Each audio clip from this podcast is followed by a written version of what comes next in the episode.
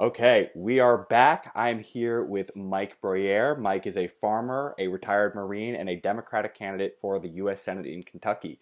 We just finished our first part of our conversation about a just transition to a green economy, and now we're on to his second top priority, which is access to quality, affordable healthcare as a right.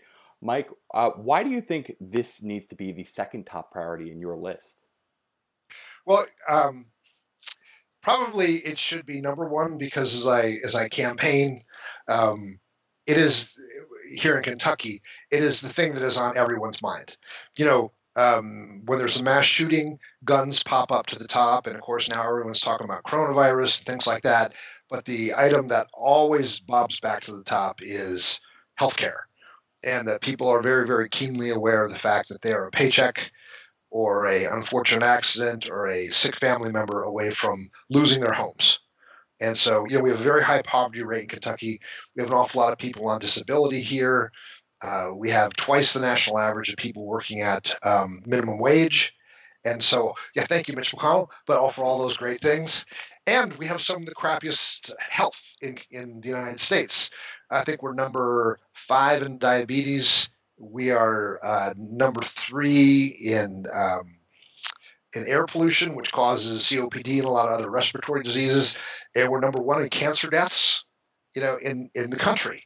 And so healthcare. So you've got you've got a very large uh, proportion of the people who are living at subsistence, and you've got a huge number of people in need of pretty expensive healthcare.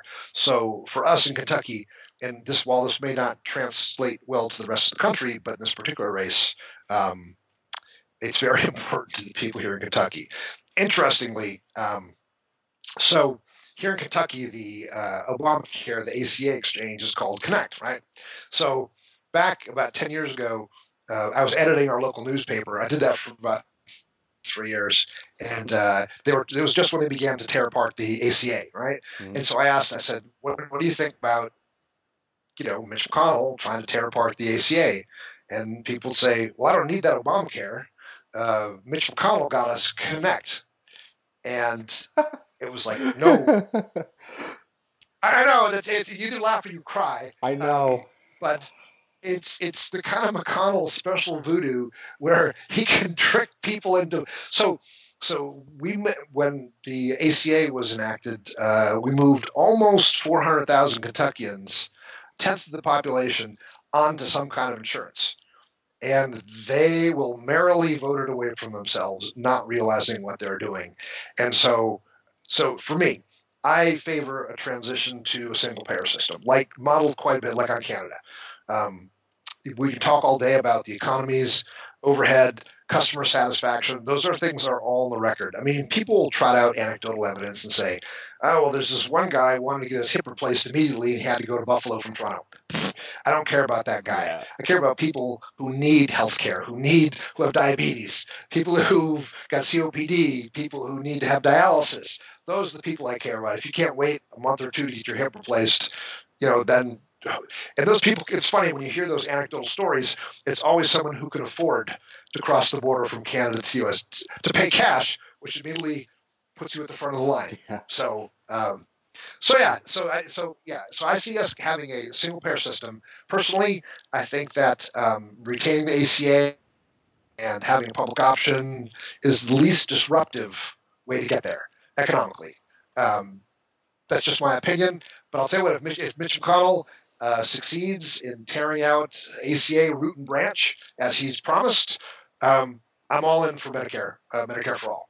But it just, I'd, I'd rather have a more, um, uh, trans, you know, a trans, a smoother transition economically towards a single payer system. Uh, That's just me. Mike, I 100% agree with you. Here I was expecting to spend some time disagreeing with you, debating back and forth between a transition vehicle, but I'm 100% there with you. I wanted to ask you, because it is in the news, uh, coronavirus is a big thing on people's mind currently. What do you think needs to be done that's not being currently done by the administration beyond something like an emergency UBI, as I know you would support? Well, I mean, truth. I mean, just just you know, what did George yeah. Bush call it? Truthiness. We need more truthiness, as George Bush used to call it. Um, the the the fact that we have this maniacal, you know, solipsistic buffoon at the head of the government who is incapable. I, I, honestly, I think he's incapable of telling the truth. Um, that's you know, I'm not a psychiatrist, so I'm not going to do a, a, remote diagnosis. Think, um, and just the other night uh, when he gave his first uh, two speeches about this, when he was talking about cutting off um, cutting off travel from Europe, goes off script and throws in that he's going to cut freight from Europe as well. And I mean, crashes the stock market yeah. because he doesn't have the discipline to, to read off the stupid teleprompter. You know, this is how uh, self-indulgent he is. His desire to appear smart and authoritative causes him to go off strict, go off script, and throw in some crap and crash the stock market even worse than it was crapping. So, what do we need first? We need truthiness. Um, but because uh, because in, in times like this, um, information is our best weapon, um, and so if you if you deny the fact there's a problem because you can't handle the truth, um, then then you fire your you know you fire your experts and you belittle science and uh, you disband uh, the um, uh, pandemic flu response team that was built into the National Security Council because they're just a bunch of you know chicken littles always always saying hey something bad could happen. Let's get rid of those guys. And so now you're to the point now where we've gotten rid of our experts. We've you know we've belittled science. We've conditioned the country into believing just whatever blather comes out of the president's mouth. And now we're faced with the real thing like people freaking dying in the street. And um, so now what do we do? Luckily we have good people um, in public service and who who stayed in and they're willing to uh, um, speak truth and say, no, there's not going to be a vaccine in two months. It's going to be a year. You cannot count on that. You've got to do social distancing. We have to have an economic package that doesn't freaking give money to the gas and oil companies, but injects it at the bottom because people will be le- losing their homes because they have they've been backed into a corner to the point where they either and if I start sounding like Bernie at one point, again, just give me the high sign. If I start talking about millionaires and billionaires, but man, you're right up my you're in my wheelhouse here. Um, but we back people into decision, whereas individuals they say, do I go to work and risk I don't risk infection and come home and infect my family, or do I stay at home, take care of my family, and miss a paycheck? And, and, and just like those guys I was talking about earlier at the Black Jewel Mine, miss a mortgage payment, miss a car payment, and be on the street and I think that people are going to say, I can't have my family on the street. I'm willing to risk it. And we continue the cycle of community, um, you know, the community infection, and we are screwed, literally screwed. And to have a government who cannot tell us the truth is the root of the problem.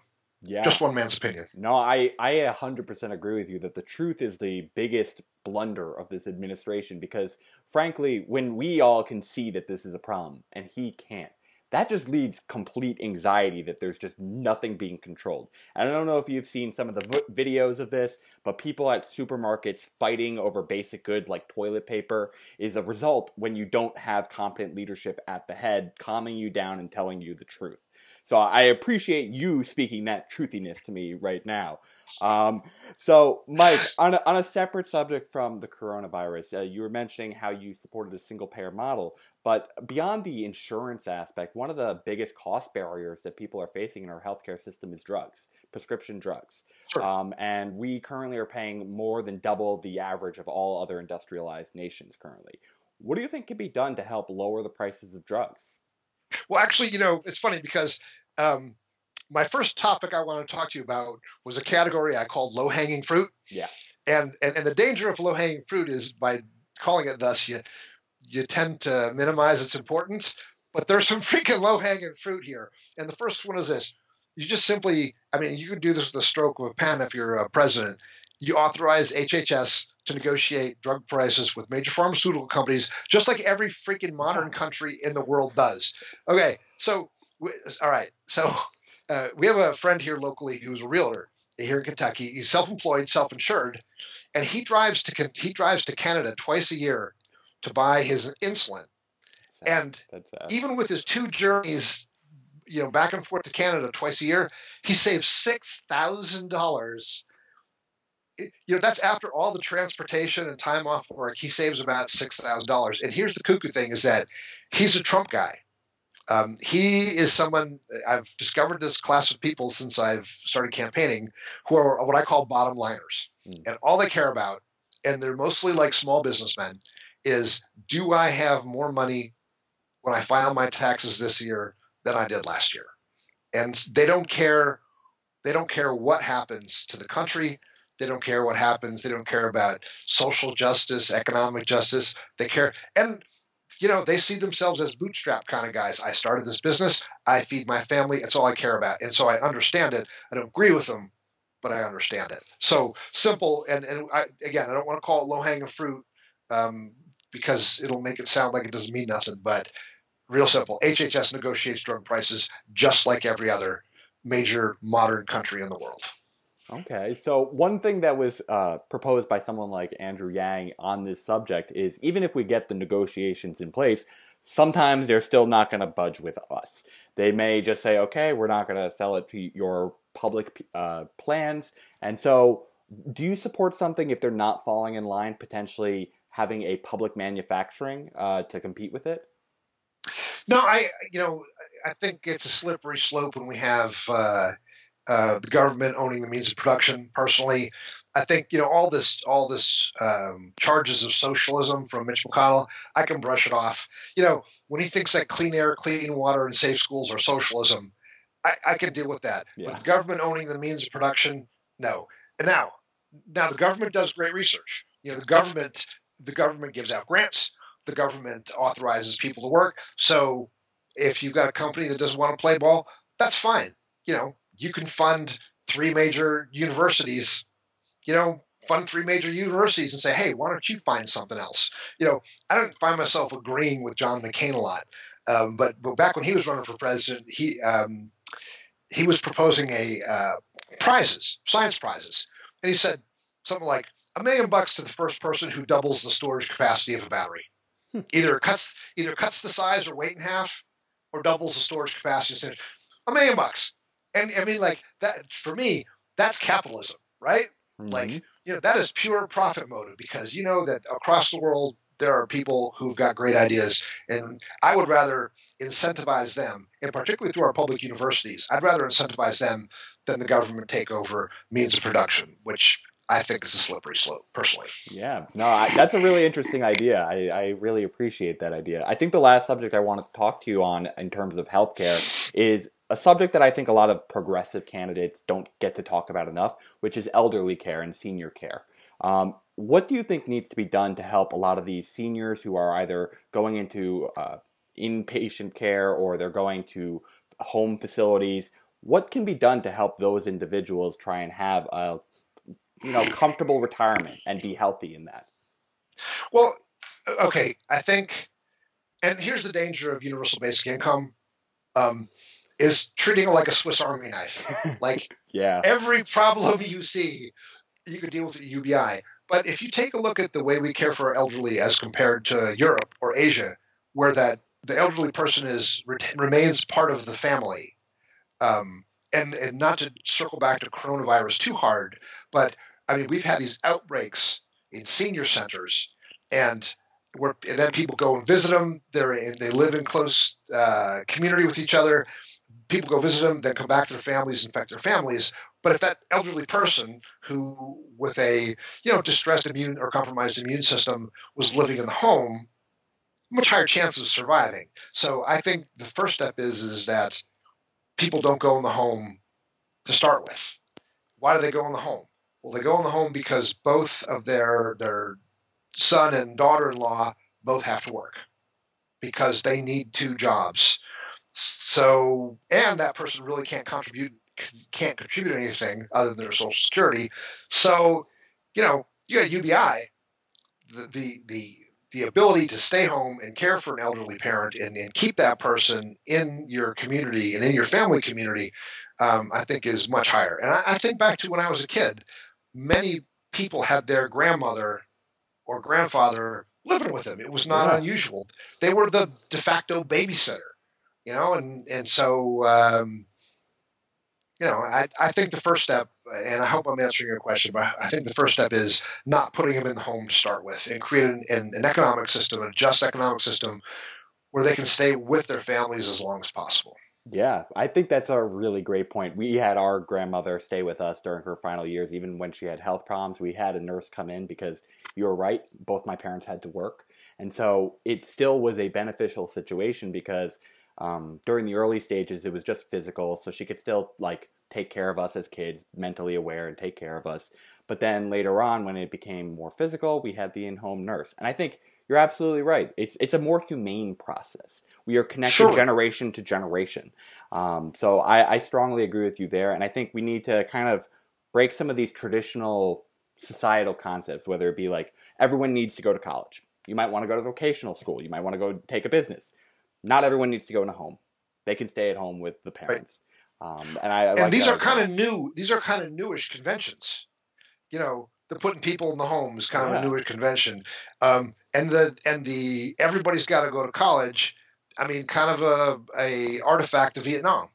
You know, everyone goes to college so they don't got to go to Nam you know, and uh, I, I, think that you know when I talk to, I spend a lot of time talking with unions here, UAW steelworkers, Teamsters, UMW, and uh, you know, they they they want the stigma to be taken away for going into work, going into labor, and uh, whether you you know you want to be a plumber, electrician, whatever it is you want to do, there's value in it. And and one way that my wife and I was we were raising our son was we are never hung up on him going to college. Mm. I mean, both she and I are kind of over-educated people, anyways. But for us, it was always we want him to be happy. You know, yeah. we want him to be fulfilled with his life, and and he is. He's just a great kid, and, and you know, I I consider it a win. But shoving somebody who doesn't want to go to college into college is it's terrible.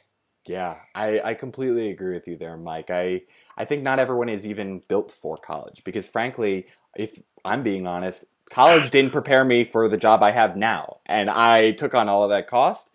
I'm happy I'm in a nice job now, but it didn't give me any skills for it. You get trained once you're on the job again. And so right. I think, frankly, we need to just be reforming some of our earlier education so everyone has that baseline. But that's a whole nother subject that we can get into. And rather than do that, I want to take a quick break so that we can get to that Swiss Army knife and start talking about universal basic income, living okay. wages, and workers' rights. So we'll be right back and we'll talk more with Mike on that.